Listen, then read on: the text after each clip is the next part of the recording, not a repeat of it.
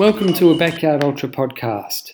In this episode, Robbie Howse from North Vic Backyard Ultras came on. Here we go. Okay, Robbie, how you going? Good, Pato. How are you? Yeah, pretty good, thanks. I can't believe how quickly the time has gone. It's already been over a week since Shepparton's finished. It has. It has. Still buzzing though. Still buzzing. You should be too.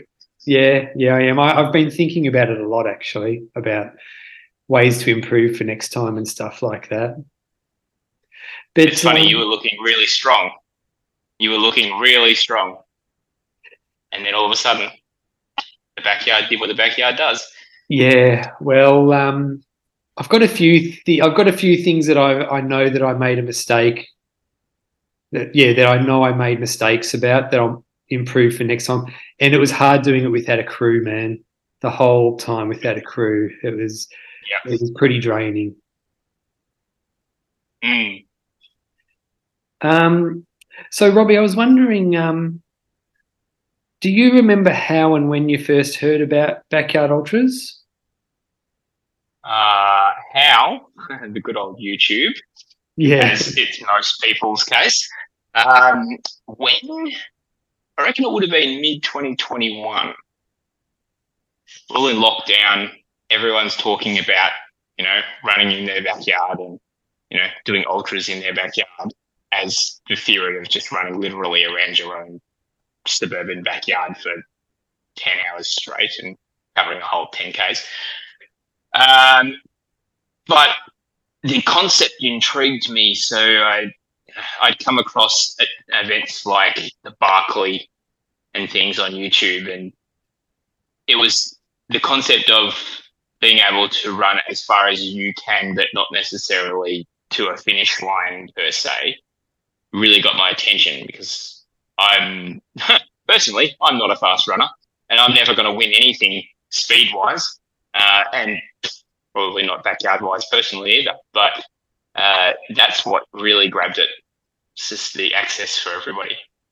Yeah, and did you think when you first heard about them? Did you think to yourself, "I want to run in one of these," or did you automatically think, "I want to organize one of these"? No, it's funny. I went into the local uh, outdoors shop uh, and said to to Troy there, I said, "Do you have any backyard ultras in this area?" And he went, "What's a backyard ultra?" And that sort of answered the question straight up. Clearly, there's nothing around. Uh, so my brain went, "Oh, well, let's organise one because then we'll have one around to do." Not thinking then that if I'm organising it, I can't run in it necessarily. So the plan was to do one first up, but it just sort of fell to the point of organizing one so that others could do it, which yeah. was awesome. Like the the concept of finishing an event with 26 runners that started that's gone for 31 hours with no like I'd never even been to a backyard, let alone running one myself, all off YouTube, and it was great. Everyone loved it. Yeah, yeah, it was a good, it was a really good event that one. Um, do you remember how long you were thinking about it for till you started like like uh, started like putting things into action? And what was the first thing you did? Like, was it like coming up with a name, or was it mapping out the course, or how did you get started? I have a problem personally, yeah. and my problem is when I think about something, I go, huh, "Let's do it," and get straight into straight into it. So from the point of going, I want to organize one of these to pulling the trigger on something was probably, I don't know, three days. Um, and the first step was cancel. I knew it wanted to be, I knew I wanted it in Shep. I had an idea of where we wanted it. Uh, so the first step was to contact the the council team and sort of have a chat with them and work out what the what the, what their side of things was going to be like because I didn't want to get too deep into organising other things to then be told, no, no, no, you can't do that in town. So, and they were really good. Yeah. Oh, and one of the good things about Backyard Ultras is that um, if you go to backyardultra.com, there's just a button, there's just a link like organize your own backyard ultra. And it, mm. And it yeah. kind of, um, and did, did, did that help you a lot in organizing it? Like, did that guide you along the way? Definitely. That's probably the first step, actually, But I was getting on that website and you know, reading the rules, going, can we, you know, can, can I pull this off? Can we, can we make an event out of this? Um, and registering that event location, we had a name originally. The first thought in the very beginning was something in the mountains uh, up near Bright, but then I read, I recall reading something that said, no, no, flatter course, better course, stick to a flat course. So we opted for second. So there was a few thoughts in there, but we didn't take us long to get to the idea of running a local flat course in Shep. At that website, like you've got access to every event. The race directors have got communication across the across the globe. Leslie's got a great setup there. Yeah. And you are a Shepparton local, yeah? So you were familiar with all the tracks. So I guess you probably had an idea of of a course but when you started thinking about it?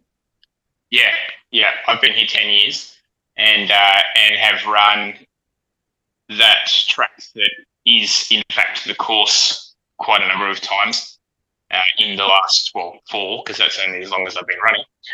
Um, and it's just such a scenic like up on top of those botanic gardens, that was the original start point. We wanted to start on start and finish on the hill, uh, but that was not to be, unfortunately.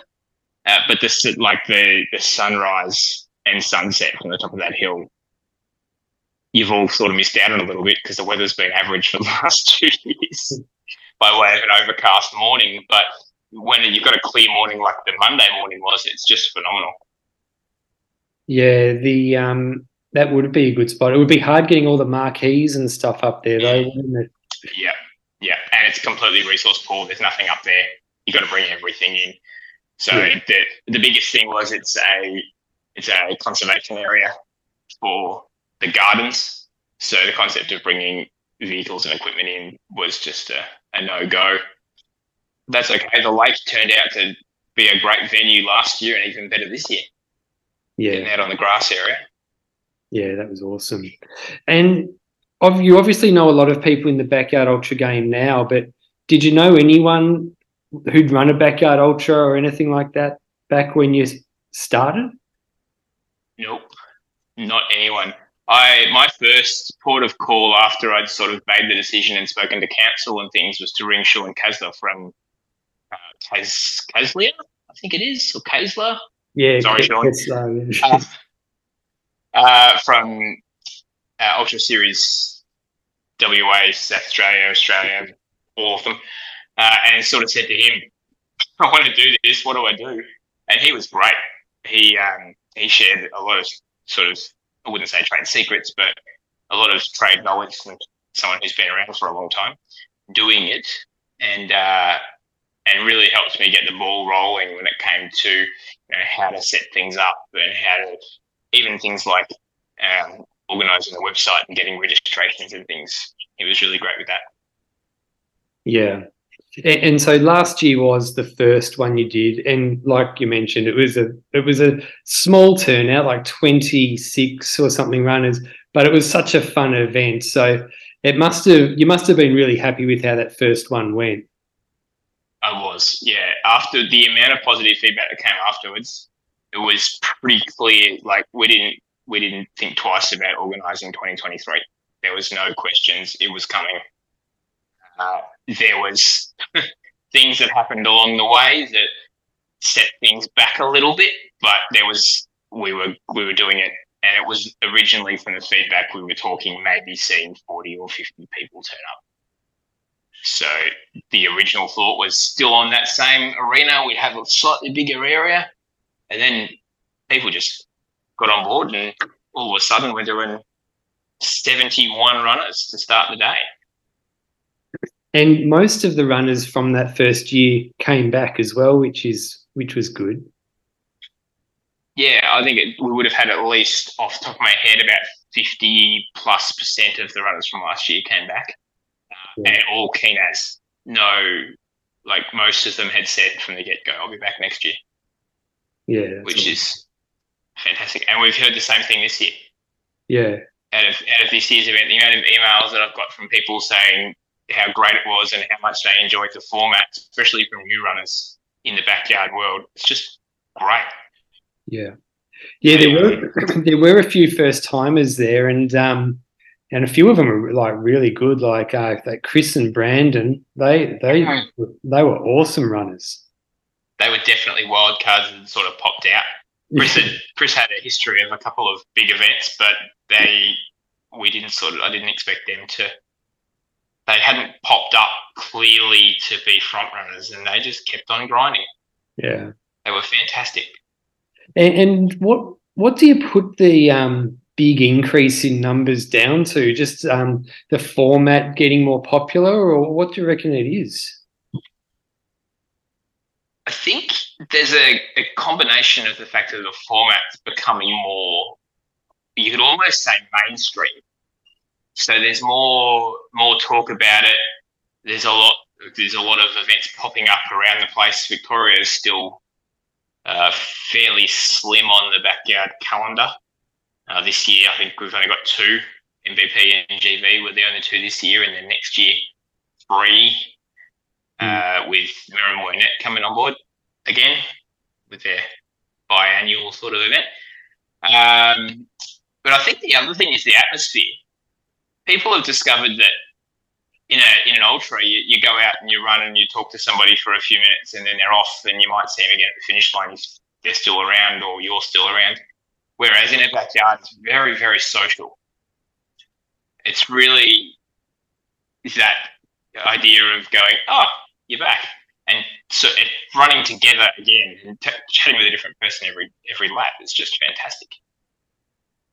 Yeah, and it really is a great way of um, the other runners being able to watch the uh, like all their runners watching each other. Like for example, that ten year old who ran five loops. How good was that? He was phenomenal. Young young Dom, just phenomenal. He um he said to me before the event, he said, "Oh, my biggest goal is nine, but I'll be pretty happy with five. Right. Yeah. His, his PB prior to that was 13 Ks. Right. Yeah. And you, you could he kept his sunnies on when he when he DNF'd, but he was crying underneath the sunglasses. He was so happy with his effort. 30, 31 Ks from a 13K PB for an for a 10 year old. Just phenomenal. Yeah, I was pretty blown away by. Yeah, I, I, was pretty blown away by him. Mm, as was I. As was a lot. As were a lot of people. I think. I think most people were pretty astounded by his effort. Yeah. He was quick. Yeah. He was quick. I think he did his first lap in, oh, off the top of my head, I think it's about 45, 46 minutes. Oh, really? He came sprinting in and we thought, oh, he's, he's, not going to last too long if he's running like that. But five hours. Yeah. Yeah. Five hours is a damn good effort. Yeah. And he really pushed hard um, as well to make it in on time for that last um, mm. loop as well. Did you see him out on the course in that last loop? Uh, I think I did. I, I, I, remember seeing that he was like trying hard, like because he was running with his father, and so they were running yeah. together.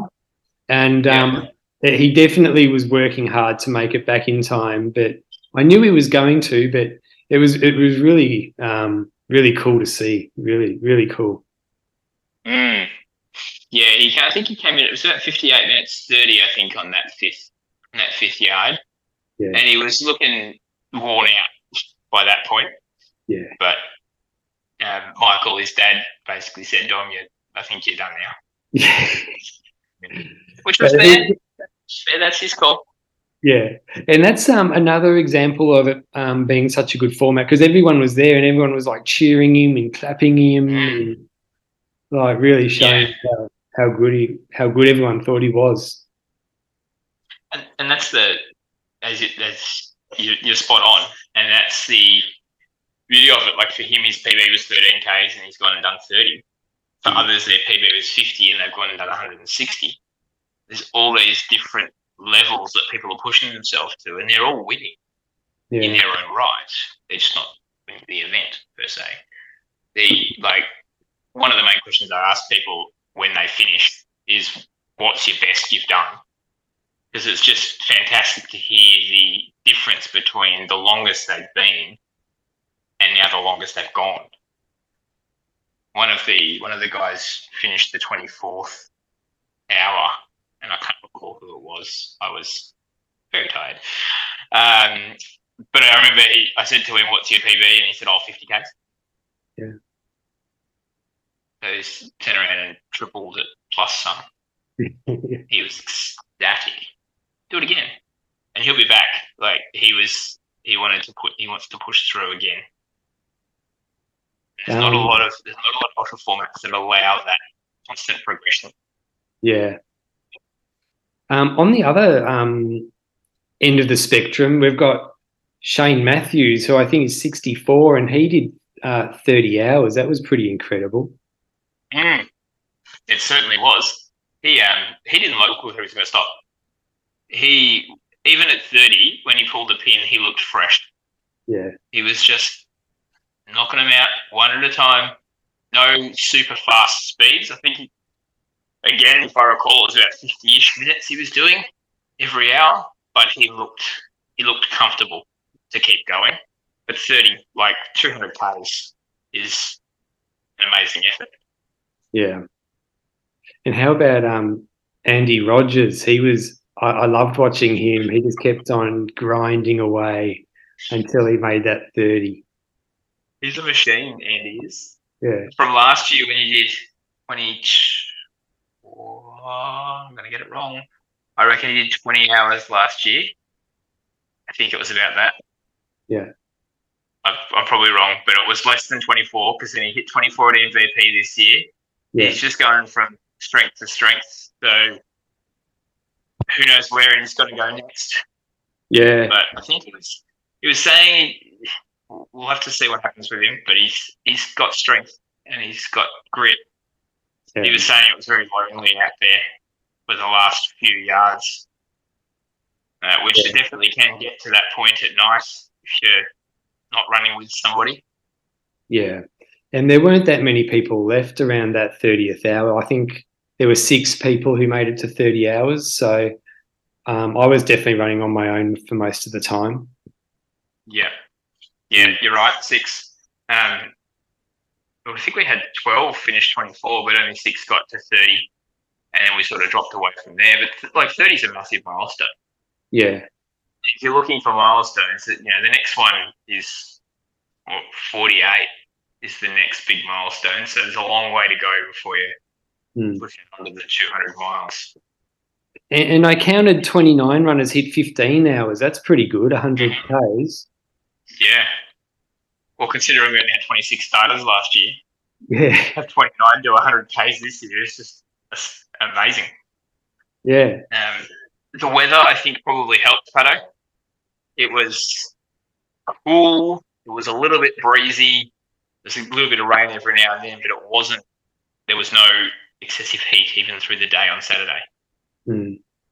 I mean, it was sunny, but there was no big variations in the temperature like we've seen it at some of the other backyards lately. It definitely um, rained a little bit more than I expected on that first night. Mm-hmm. Well, considering there was supposed to be none, Yeah. it uh, yes, yes, it was wet. It was wet, but it was better than last year's weather. Oh, yeah. It was so much better. Shepparton in spring can turn anything on, and uh, it definitely turned it on. We had a beautiful day for setup on the Saturday, and then it just went sour mid afternoon. But that's what happens. That's Yeah. ultra running, isn't it? Yeah. Well, when you got to run, when you've got a race that goes for that long, you the chances are you're going to uh, get some different we- weather over that time. Yeah. Yep. You can't expect constant throughout. Yeah. Yeah. And um and Matt Doob, Matt Doobie, he went back to back, and he looked he looked better this year than he looked last year. He looked he looked as I, I've seen him run three or four times now, and that was definitely the best I've seen him um, in any of the races so far. He yes, yes. He uh, he was going to keep on going.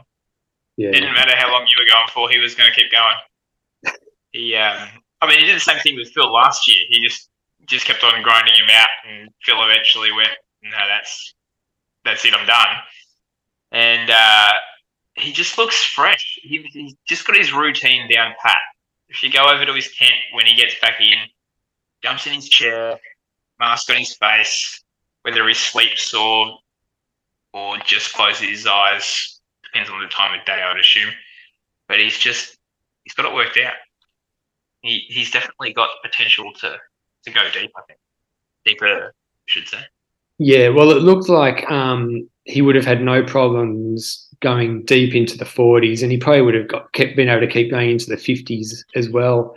And when I saw that it was just me and him left, like I was so like keen to like see how far we could go. But um, yeah, when I went out for that 34th lap, and I think one of my problems was Robbie that like I just I I finished the loop, and instead of going into my marquee and lying down on my um, recliner, I stood there yeah. like a I stood there like like a stunned mullet, and then I I and then I um I sat down in just like a normal chair, and yeah. I think that that like curling up like that in that position, like it was something about it that just stiffened me right up. When I stood back up, I just couldn't walk anymore, and whereas with the recliner, you're kind of like all stretched out, and I think that was um, one of the problems um, that I had.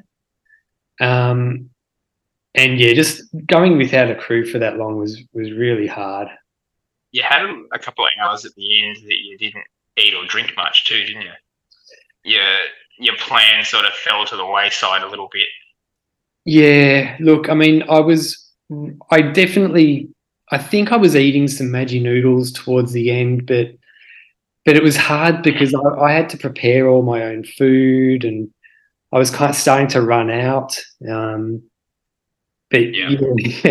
and it was only a short time between birdies and Shepparton as well. So, and I was doing a lot of running in between those two races, probably in the wrong shoes. I was wearing pretty hard shoes. I don't think it let me my body recover quite enough. Yep. So and four weeks between four weeks between backyards is a it's a very very short recovery and and rebuild period. Yeah, yeah, it was. We uh, talked about that the night, didn't we? It was just yeah. concluded that may have been a little bit too soon. Yeah, I think it was um, around that ten-hour mark. It was a real struggle. Like, I was really happy with how far I went, just because it was so like it was so hard for me just to um, just like it was just such a grind to keep going because I was not feeling that good but it, it, gives me a lot of confidence for the next race I'm doing in November because um, I've got time to recover. I've learned a little bit, and um, yep. I'm going to be all systems go at hysterical cane. I'm going to be all systems go. I want to. Uh, I want to go back to that when you found out that you were a assist. It's uh, you came in and Brandon and Chris had already come in and said, that's it, we're done now. They've done their 32 hours and pulled the pin. you walked in and I said, Pato, guess what, mate? And you went, what? I said, you're now the you're now either the assist or the winner. And the grunt you gave me and the eye roll you gave me was, oh no, now I've got no choice but to keep pushing. It was almost like it looked like you were considering pulling the pin. And as soon as you found that out, you were like, now, pushing on, and then the dynamic between you and Matt changed completely because Matt's a very solo runner, gets out there and just does his thing, which is obviously works for him. Suddenly it's right, let's do this together, let's get this lap done. It was uh, it, it was good to watch. It was good to watch, but you weren't particularly happy. For just a moment there, you were very unhappy about the fact that you were the, se- the second last one standing, or the last one. We didn't know at the time. yeah. Um, yeah, when I found that out, I knew because I was near the end. Like I knew I had to do another loop to like at least get the assist, or um, yep. and yeah. So I went out and I was feeling pretty good. I came back in about fifty three minutes, and I had all intentions to just keep on doing that over and over and over again till till something happened but yeah, I just um, once I went out for that 34th, and I was just my leg, my left leg, I just couldn't move it anymore. Um, I just couldn't move it forward, and um, and I was just so tired. So I knew I just couldn't move anymore. So yeah, I just had to turn around. I'm afraid. I was freezing too. I'd started getting really cold. It did get very cold into that into that night. Mm. The, even through the night, right through the morning, it was very, very. If we kept going through the night, we would have had some very, very cold people, very wet people. It didn't rain, but the dew was just heavy. Yeah. Yeah. So, um, have you started thinking about next year yet, Robbie? Uh, of course. Yeah. Of course. I mean, there's there was no out of out of this year compared to last year, out of the feedback that's come from it, to to us there was no question whether we were again, no question whether we're going again next year. Um, the thing we've got to look at is numbers. We've we've cleared up that we can definitely fit more people in that village area that we had set up. We had a lot of empty space that we could put marquees in. The thing to the thing we've got to look at with that is the footpaths and the fact that it's a public area and those sort of things. So 2024 will be a capped event. Uh, and unfortunately, probably probably kept it around 120 is what we're looking at. Uh, so another 50% on top of 2023. Uh, but we'll definitely be GV last man standing. We'll be back in 2024, and there might be talk of something else somewhere else potentially next year as well. The Mhm. only way to know about that is to follow the Facebook page. There will be an announcement at some point. We've got some things together. Ooh. We want to do something that we don't have to worry about numbers, and we can just let it fly and give everybody the opportunity involved. Yeah, cool. And um, we're obviously talking about maybe a backyard ultra. Mm. And Oh, yeah, yep. and um, and, and can you give any more clues, or just follow the Facebook page and uh, I want to, Pato, but at the same time, because I've got nothing that's actually been confirmed, it's, it's Yeah. hard to give much. It'll be east of Shepparton. oh yeah, That's and it'll be on private property of some form. That's probably the extent as to what I can give. Uh, but hopefully, in the next month or two, we'll we'll have something a little bit more, and it'll be early uh, next year, okay, cool. the first half of 2024. Okay, sounds good. Um, yeah, I was going to ask if you've got any other races in the works, but um, I guess you've just answered that one. I guess I have. Yep, that's the only one that we're, look, we're looking at potentially potentially one more next year, uh, depending on how planning goes, because these things can take quite a lot to get off the ground. Uh, and obviously, if we're looking at earlier in the year, because we don't want to clash with GV, uh, we, yeah, but stars aligning. We'll see a second event in 2024. Yeah, cool. Um, so you would have you would know, Robbie, that a few backyard ultras are starting to award prize money. Where do you stand on that side of things, the prize money side of things? I'm glad you brought that up, actually, Pato, because I've been thinking about this. I don't like it, and and I'll explain why. Um, we had we had, we had a long conversation. Me and my wife, Michaela, had a long conversation about this the other day. This year we did a big raffle. I think we had 30, mm, 30 plus prizes, ranging from coffee vouchers to mini blenders and headphones and all sorts of massages and things. What we would like to do, what we prefer to do, is something along those lines every year, whether it be drawn at, before the event like we did this year, or things given away throughout the event in the future.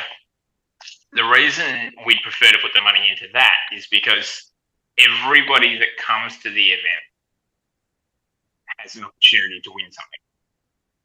Okay, just like everybody that we want to, we want people to come and push their limits to beat their own personal best to see themselves grow. Whether it be somebody that's never done park, that's never done more than park run and goes out and runs three yards, or whether it's the guy who's done a hundred miler, goes out and does, you know, thirty yards to do two hundred k's.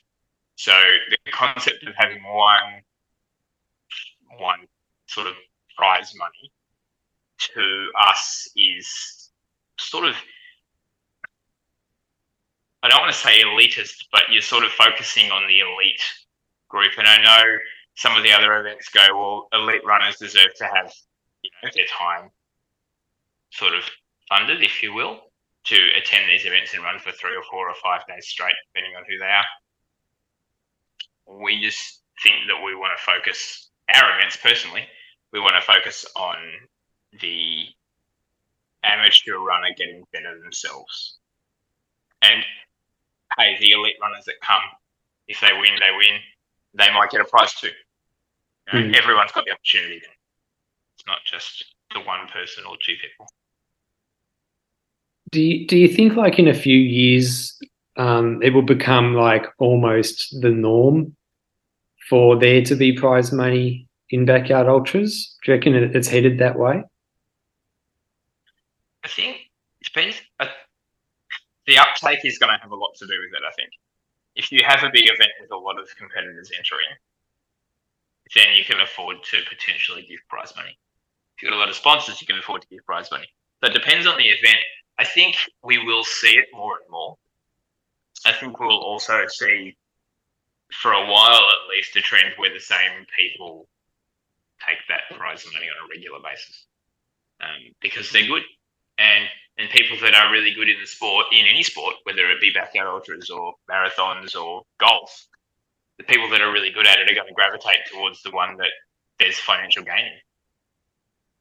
So I think we'll see we, we will see an increase in prize money based events. I and there's probably a place for it. I just don't think there's a place for it in our in our events. Mm-hmm. But it will become it will happen as as it gets more popular for sure. Yeah, because you do. I mean, you hear some people say that they think it's against the spirit of the backyard ultra to run for prize money. I, I, do you kind of think that, or you're more about the other other stuff? No, I, I think that's pretty spot on. I think it's um, the spirit of the backyard is for for you know the social side and the everybody's you know as I've said two or three times now already. Um, everybody's sort of reaching their own potential. You know, realistically, in the backyard, the only person that doesn't, I think Phil Gore said it after Masters, the only person that doesn't actually get to their limit is the winner. Mm. Yet we talk about prize money, and that's the person who gets the prize money. Everyone else has reached their limit and hit their maximum potential at the time, and the person who is still going. So, yes, I think the spirit of the backyard it's more about the the personal records and the obviously we have we talk about win, winners and assists and you know every every race director wants to see huge numbers come out as a result like we had 31 last year 34 this year if we can get to 40 next year it'd be phenomenal but in the end everyone's personal gains i think is it's what drives us anyway yeah and um, I think that's why most people run them as well. They they want to just see how far they can go and and, and beat their previous best as well. Absolutely. That, I mean, that's why I that's why it drew my attention. And that's why like I did MVP earlier in the year, and I went from a, a record of 42 k's marathon uh, and went and did 12 hours. Mm. And I think the only reason well, I shouldn't say the only reason, but I think the main reason why I stopped there is because I just wasn't prepared for the hills. Yeah, I remember that. I remember you. Um, you definitely looked like you were. Um, you definitely pushed yourself to to the limit. I mean, you you were going. Um, you really grinded it out. I didn't want to quit. That was the, the one rule. The, uh, my mum was my was my crew, and Matt Dude was was there crewing me as well. And I said to them both, "I'm not quitting in the chair. I timing out is the only option." But when I got through that first that first third and came past the clock, and it was at 25 minutes already, it was the writing was on the wall. Mm. It was just no, the muscles had seized up, and it was cold, and I was tired, and that was. I finished that yard about forty-five seconds too too slow. Right, yeah. And um, are you looking forward to following Bigs in a few weeks?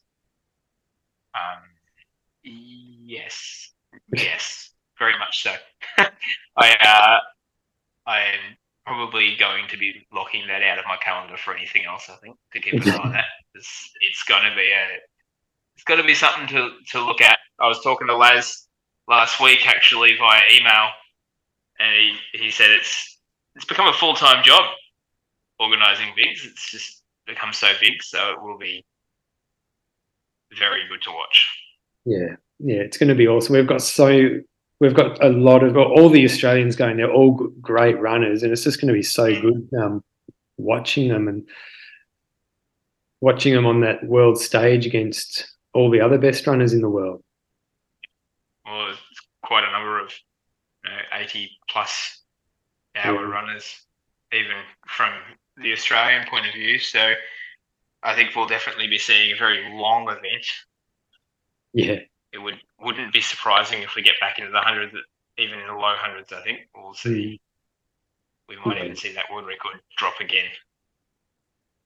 Um, so you did mention um, that you ran at um, MVP earlier this year, your first backyard ultra. Yeah. W- was it different than how you expected, or like how did you enjoy it? I loved it. Absolutely loved it. We arrived on Friday afternoon and immediately started chatting to people. You don't know people most of the time. I, I'm relatively new to the ultra world personally as well. Uh, but everyone's friendly. Everyone just wants to get along and have a good time. Uh, and just that, I mean, I'd experienced it as a race director last year um, at GV, but that concept of just finish and finish it and rest, and then go again, you don't really fathom how it works until you do it, as I'm sure you probably discovered the first time you did one. Um, you get in and you sort of, you get in from the from the lap and you go, what have I got to do? And your crew goes, just kick your feet up, relax for ten minutes and it just seems counterintuitive. You know, I've got to get up and keep going. I don't want to stop because then everything's got to. But it just works. It's just a fantastic format. Um, and I, the, the weather, the weather was good, if I remember. Yeah, it went, it went, it went to pour sort of Saturday afternoon, I think, if I recall. Um, it was a beautiful night, like that venue that Brett's got set up down there is just beautiful in the evening.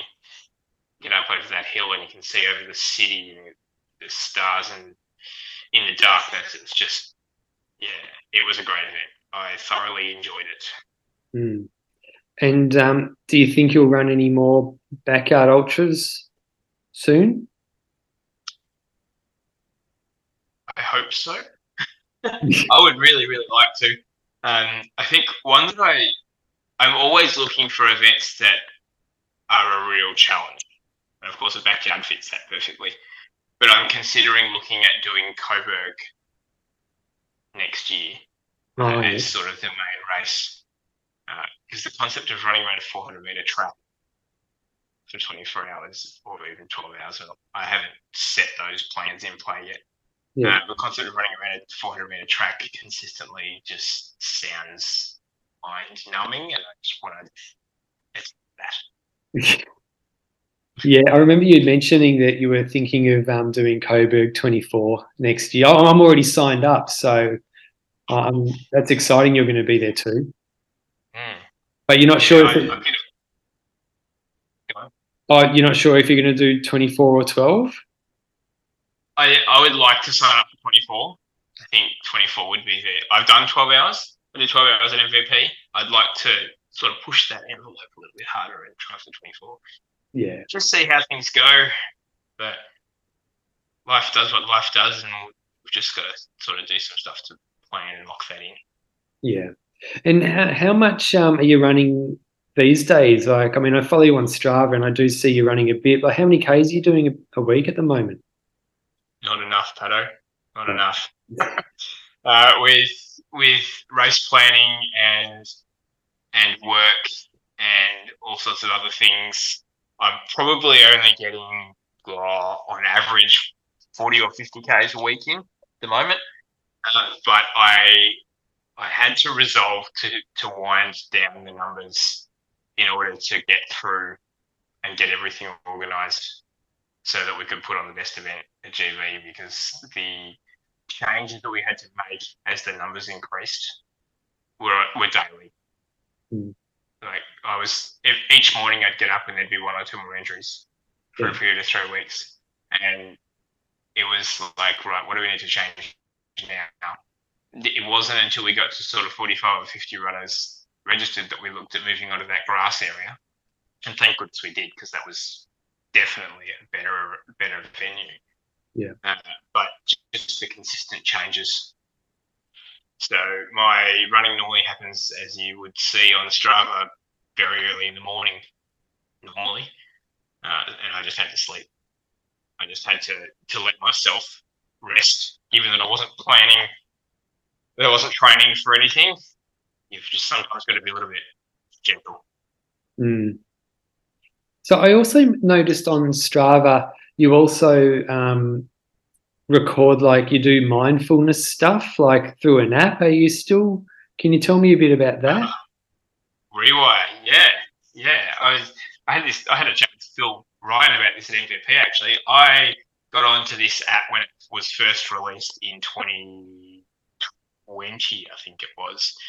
Um, it's a neurological training app that works with uh, connects into all your sleep data and your very your heart rate variability and all that sort of data that you get from Apple Watch or Garmin or whichever sort of smart device you use, Oura rings and all that sort of stuff. Uh, and it uses that to determine where your mindset is at using a test that you can do each morning. And it's reaction time stuff basically. So you, it's got your heart rate, it's got your sleep quality, and then you do your reaction time testing, and then it sort of goes, all right, you you're in a good position, you're in a poor position, you're in a really poor position, and these are the things we can do to correct those and get your day going. Uh, so it uses a lot of what's called binaural beats, so different frequencies of audio, um, as well as breathing techniques depending on the the outcome that you're looking for. So whether you want to rest or whether you want to, you know, have high performance or just be recovering. Uh, it's real like I've found it really good, um, and they they now do a uh, a button system, and it's the first system that you can get. Well, first, it's a a test that you can do during your running or during your physical activity, as opposed to you do your exercise, then you do your your mindset training. You do it during the activity with these Bluetooth buttons that you can carry in your hand or put on your handlebars of your bike, whatever. And it's it's you listen to an audio, you like you hear a beep of a certain tone, and you got to push a certain button, and it's about reaction time and accuracy. Really good way of getting the brain trained and just thinking about other stuff compared to left foot, right foot, left foot, right foot. So when you, yeah, it's I yeah, I think it's great. Do you reckon? Um, do you reckon it would help someone like to do something like that or to use this thing during a backyard ultra? Yes. Really? And I do want to try that. Um, I kind of I, I was I didn't have the buttons when I did MVP, so I didn't have the capacity to try it. I did, however, do some of the frequency um, the audio frequency stuff in the rest period between a couple of laps. Uh, so a, a 13 hertz focus frequency is really good for sort of anything up here. Well, focus. Uh, so they, I did that for a couple of laps where I was really exhausted at the end, and I found it sort of picked me up a little bit. And I mean, whether that's placebo or not, I'm not a scientist. I can't tell. Um, but the buttons, yeah, I'm I'm going to take them to Coburg if I do Coburg. Um, sorry, I'm going to take them to Coburg. There's Yeah. no if. Let's take the if out. of Yeah. there. Um, I'm going to use them throughout because I think I I do it when I run. I do it when I I'm the stair climber. That's a that's a challenge. Um, and I think it it does give you the just it, it almost it's almost like it takes the focus off the monotony of the run, and you've just got that something else to work with. And you're working, you know, constantly working on that accuracy too. So, yes, time will tell. Hasn't been tested in backyard ultra running yet. Definitely Yeah. something that I'm intrigued by. Yeah, it sounds interesting. Um, so you've organised a couple of backyard ultras now. If there's someone out there listening to this, um, what what advice would you give to someone who's like thinking about organising a backyard ultra? They want to, but they're just not sure. What what advice would you give them? I think the first one is come up with a decent course. And that's relatively easy because it's such a short course. Mm. You know, you're, you're only looking for a, a small lap of something. Uh, but I think that's one of the biggest things is the, the course. You've really got to have, you, your course has got to have some sort of, well, dare I say, edge you know, to set it apart from, from others. Um, and just look at just work on the atmosphere. The the atmosphere at the I mean, obviously when you're only starting to organise it, the atmosphere is not something you're looking at, but you have a passion. I think if you don't have a passion for the format, then organising one's going to be very difficult because you're just not going to feel it's going to have that drive, and it's going to show Yeah. in the event. I think. Yeah. And is it more or less work than you expected? Like when you first started thinking about it, um, yeah, is it more more or less work than you expected when you started the race director journey? Or about the same? out for us. For us. Is it more or less? Where? You cut out. Oh yeah, is it more? Uh, More. Yeah. More. I think my my initial thought was organize a course, set up an arena, have an aid station, ring the bell and blow the whistle. Sweet. And I mean, they're the fundamentals. Yeah. But there's so much more background work that goes into it. it and having those things like, like you see, we had the coasters hanging up on the, the big DNF board, um, which were the medals, if you will. It's the um, it's the social media, it's the, the compliance stuff with regulatory bodies like council and insurance and all those extra bits that you initially don't think about, and then they sort of pop up. And, and I think that's here we go. I'll, I'll backtrack a second to the rewire stuff, Cato. Is it's really good for um, if something happens, you can just pivot on it. Over buzzword there, pivot. Mhm. Um, but it's you know, it was really easy to go. Oh, that happened. Oh well, let's fix it. As opposed to to pre all that mindset training that I've done, I probably would have gone into a. I, I used to used to panic a lot with things. So, but yeah, there's definitely a lot more in it than you initially think about. Yeah, yeah. Um, so you've run in one backyard ultra. You're been race director at two. So you've been around the backyard ultra block a few times now. And so, what would your three tips for someone who wants to do well in a backyard ultra be? uh, consistent training with the gap. So, um, as I said earlier, Matt Doob was my was part of my crew for MVP, and one of the big thing, big hints he gave me when I was training was don't just run for a long distance. you've got to practice that stop start period. I think that's probably one of the big ones is practice the rest. Uh, nutrition would be a key one. Uh, that's that's one of the things that I reckon got me the MVP. Pato was I had a big plan to do this and do that and do everything else, and then when it came to getting out there, I threw that out pretty much at the end of the first lap. I was like, "Oh, give me a sandwich. Oh, I'll have it." Just picked anything up as opposed to going with what I had planned. So set a plan and stick to it, and uh, don't go too fast. That's, yeah, don't unless you can consistently push out those fast fast yards. Obviously, people like Matt or you know Ryan Crawford and uh, Phil Gore and the like can go out and do a, a 35 or 40 minute yard consistently. Mm. But if you haven't got the capacity to push that out all the time, don't push too fast. Yeah. So because Matt was in front of me for most of the laps, I don't actually know how fast he was running them. Like how how fast was he running most of his laps? Consistently on 40 minutes. Really? That quick? Yeah. yeah. 40 yeah. minutes. He came in at 42 on one of the laps um, because there had been a, a bloke come off his motorbike or something and he came in and he said, "Oh, there's a guy that's crashed his motorbike. I think a couple of the guys might stop for him."